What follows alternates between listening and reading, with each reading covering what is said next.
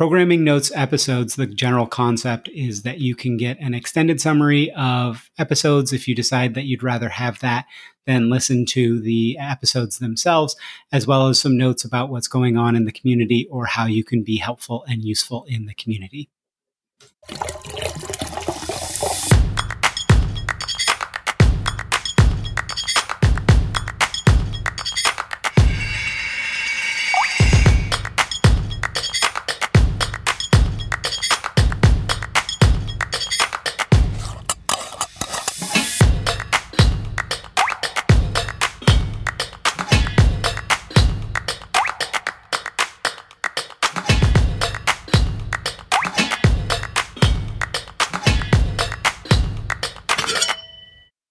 Programming notes for the week of October 23rd, 2022.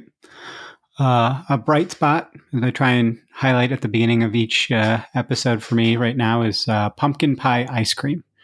Right, uh, I'm not a huge fan of late fall because it is getting cold and I'm never ready for it. But man, pumpkin pie ice cream is quite amazing. so, general call to action, just a few things here. Number one, please do rate and review the podcast. It really is the single biggest thing that spreads the word about it.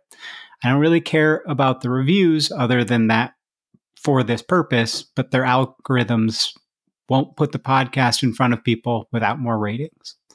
Number two, if you have suggestions for guests or topics to cover, I am always up for more ideas. There's a simple click away in the show notes, right? I think the feedback form is even no required questions, so you can submit something very, very easily. And number three, this week, please do look to make a LinkedIn or Twitter post uh, about your favorite piece of data mesh related content. Absolutely doesn't have to be an episode of the podcast. It can be anything. But let's get, you know, the creators of this content more appreciation out there, please. So, what's on tap for this week? On Monday, it's episode 145 From Fail Whale to Massive Scale and Beyond Learnings on Fixing Data Team Bottlenecks, which is an interview with Dmitry Ryaboy. So, Dmitry was one of the first people at Twitter in general working with data, uh, their data function, and was the first for the data platform. So, he shares his learnings from trying to scale quickly with a quote unquote platform and general data function that was kind of on fire as they were, you know, kind of trial by fire and really, really uh, scaling up. Um, to what he's learned and what he's doing around his implementation now of data mesh as the CTO of Zymergen. On Tuesday, episode 146 False Dichotomies and Baseless Binary Choices why we need new thought approaches in data. So, Mesh Musings 34. Zhamak mentioned this somewhat in a few of the Zhamak's Corner episodes, but this is all about moving away from pure binary thinking. When we look at data, are we looking at the one or the zero? Or are we looking at what it represents? It represents the world, and the world is rarely black and white much as we might like it to be. So this is, you know, kind of a bit of a rant episode, but on where we need to move past this, especially kind of using two examples around data contracts and data ownership. On Friday, it's episode 147, mapping out your data product suite, building your roadmap to maximizing business value, which is an interview with Gunjan Agarwal. So Gunjan and her team are entering kind of phase two of their data mesh implementation. So we talked about the challenges once you get kind of your data product creation phase down, right? That's phase one of kind of learning and, and getting going and really figuring out how to do this. And then phase two is about kind of going broad. So you need to start to look at your overall data sharing landscape. How do you build that suite of data products to best serve your current and anticipate the needs of future use cases while not building out too much? You know, we've talked about the data field of dreams. If you build it, value will come doesn't work. So, how do you balance that? How do you set yourself up for success? And so that you're not having to um, create a new set of data products every time there's a new use case. So, on to the extended summaries.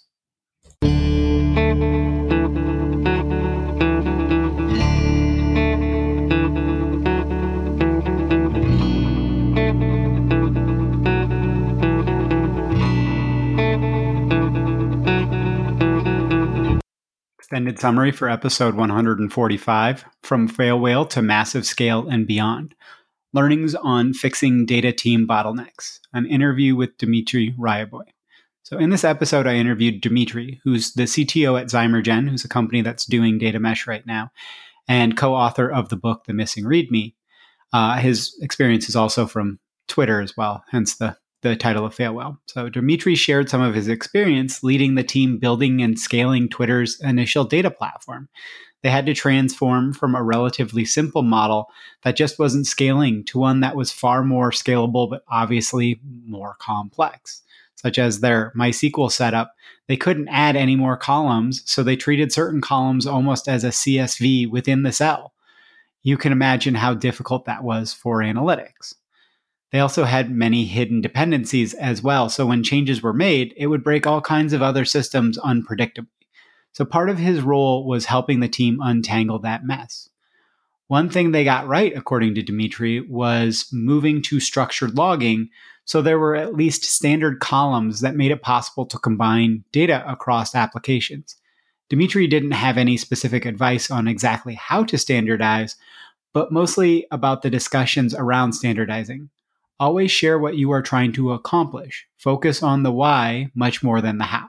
The how is based on decisions once you've realized the why.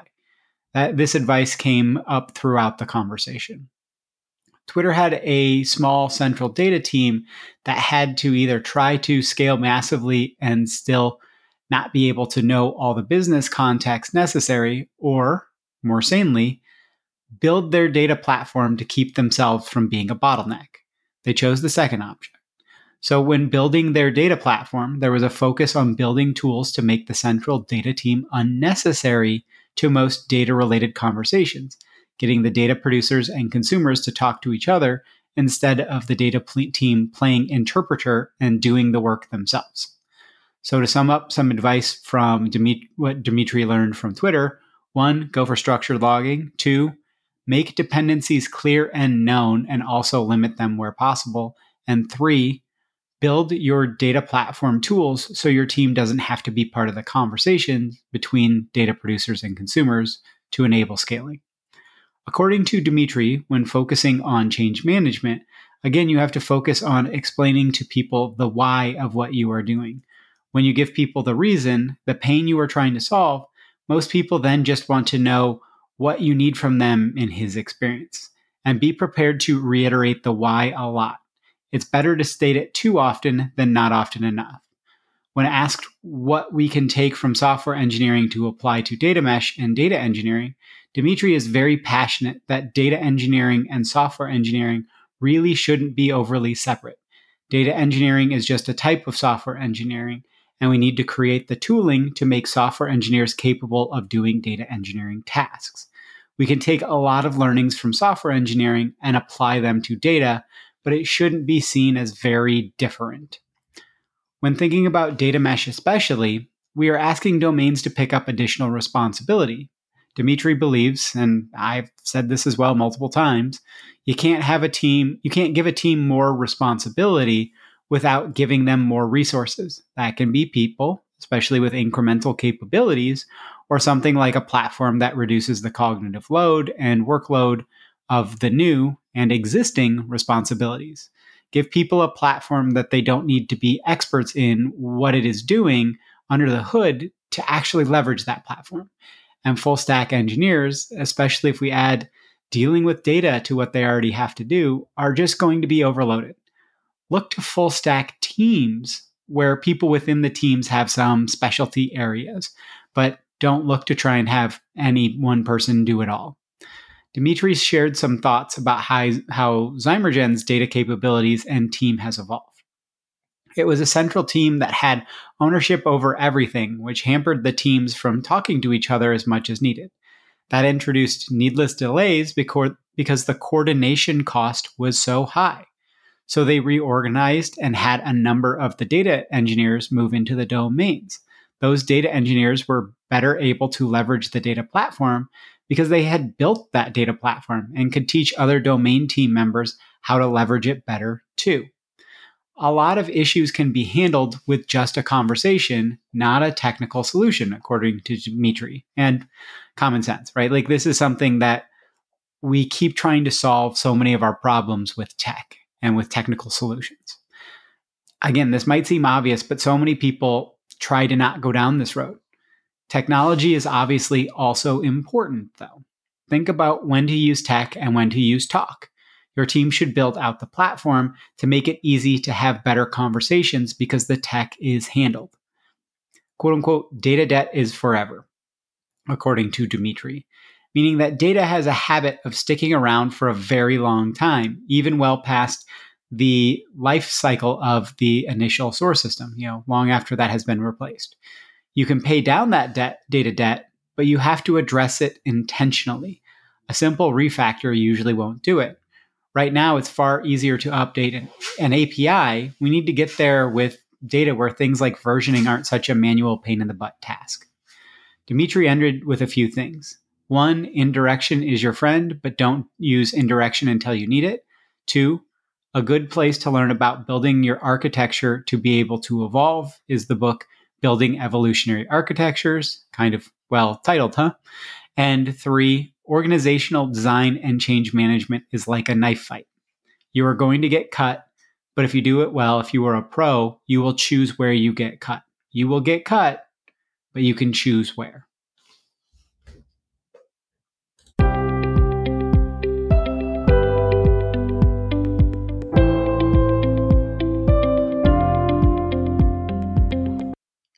Extended summary for episode 147 mapping out your data product suite, building your roadmap to maximizing business value, an interview with Gunjan Agarwal. So, in this episode, I interviewed Gunjan, who is head digital data products and Martech strategy at Novartis. To be clear, though, she was only representing her own views on this episode. So, Gunjan and team are in phase two of a data mesh implementation at the moment you know that kind of going wide phase not just the, the first couple of data products and kind of building out the initial platform. So as part of that she's looking at how do you create a suite of data products to serve the needs of a broader set of use cases and look at putting things in place to more easily serve more ad hoc querying. She recommends setting your data product strategy for what will be your long-term needs earlier in your journey than most might think what is the real business strategy for your mesh as a bigger entity than just individual data products? How will they actually work together so one plus one can equal three? I think this is important to really think about of when do you start to look at uh, the bigger picture and how do we create a, a suite of these data products to serve many additional use cases as they come up and that you don't have to keep creating new data products for each one. How do you kind of serve a lot of the different use cases from uh, a bigger suite but that you're not constantly trying to react to incremental use cases?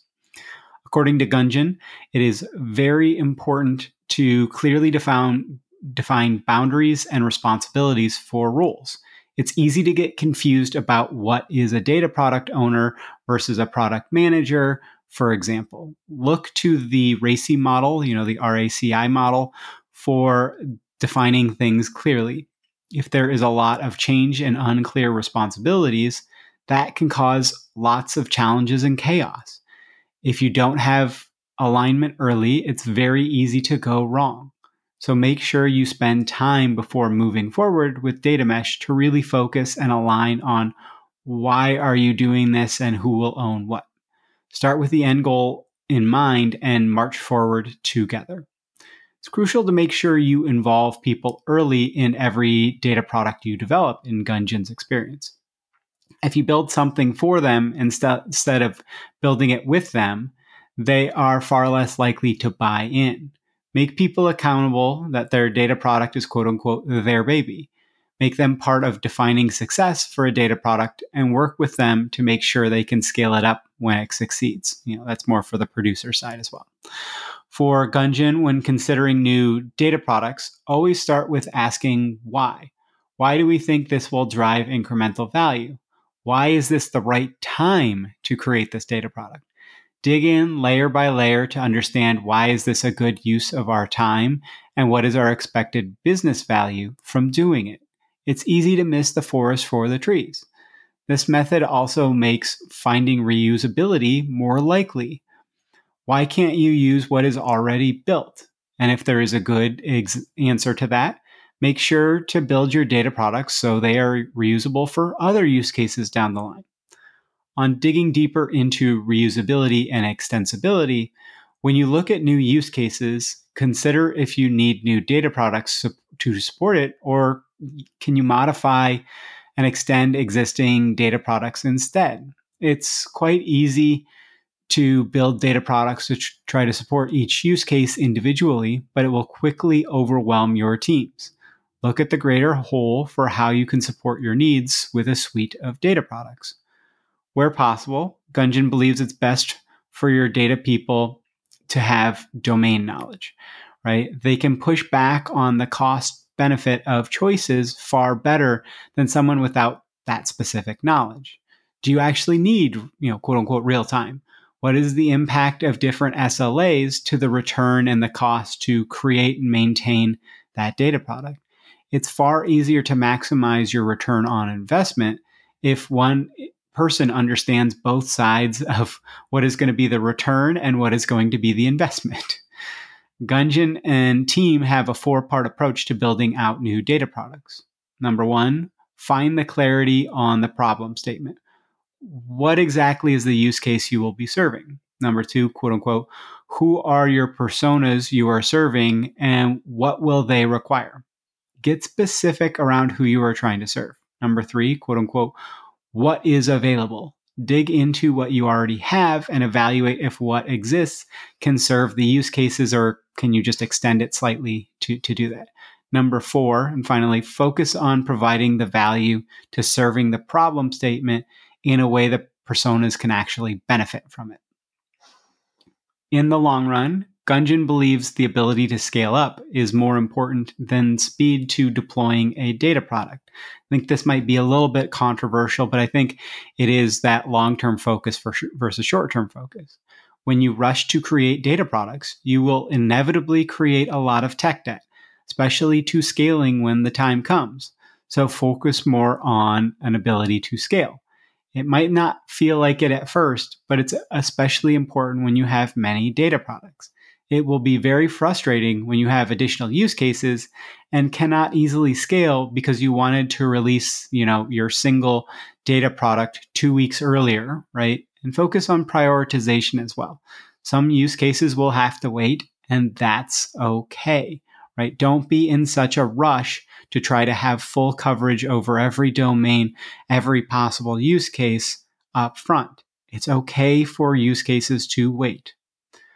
According to Gunjan, you need to get pretty close to your domain business partners. Embed yourself in more business meetings, discussing use cases and problem statements. You shouldn't be waiting for requests. You should be extracting that information in regular discussions. Fast speed feedback cycles leading to fast iteration is crucial, right? If you're only waiting for somebody to speak up, instead of you're waiting and, and you're extracting their context, you're going to have a lot more challenges that are just kind of under the covers and people don't really talk about them much. There is so there's no such thing as a future proof tech stack. So Gunjan recommends one, accepting that, and two, preparing yourself for graceful evolution of your your platform, your tech stack to meet needs you should always be asking what are the risks to your platform and how can you mitigate them.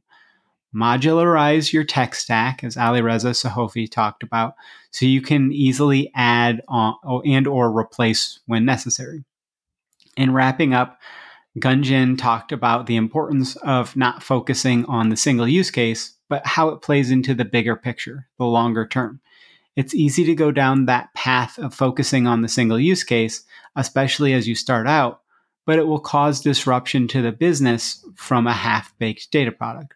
Product thinking, not project thinking, right? And uh, a final quick tidbit easy data product templates and a good centralized catalog are very important. having a good catalog can help you identify gaps in your data product coverage as well. You know, a lot of people talk about the templates and the, the catalog, but I think when you start to look at the bigger picture of are we covering everything we should with our data products, I think this is important to really leverage your catalog and, and look at are we covering everything we should be.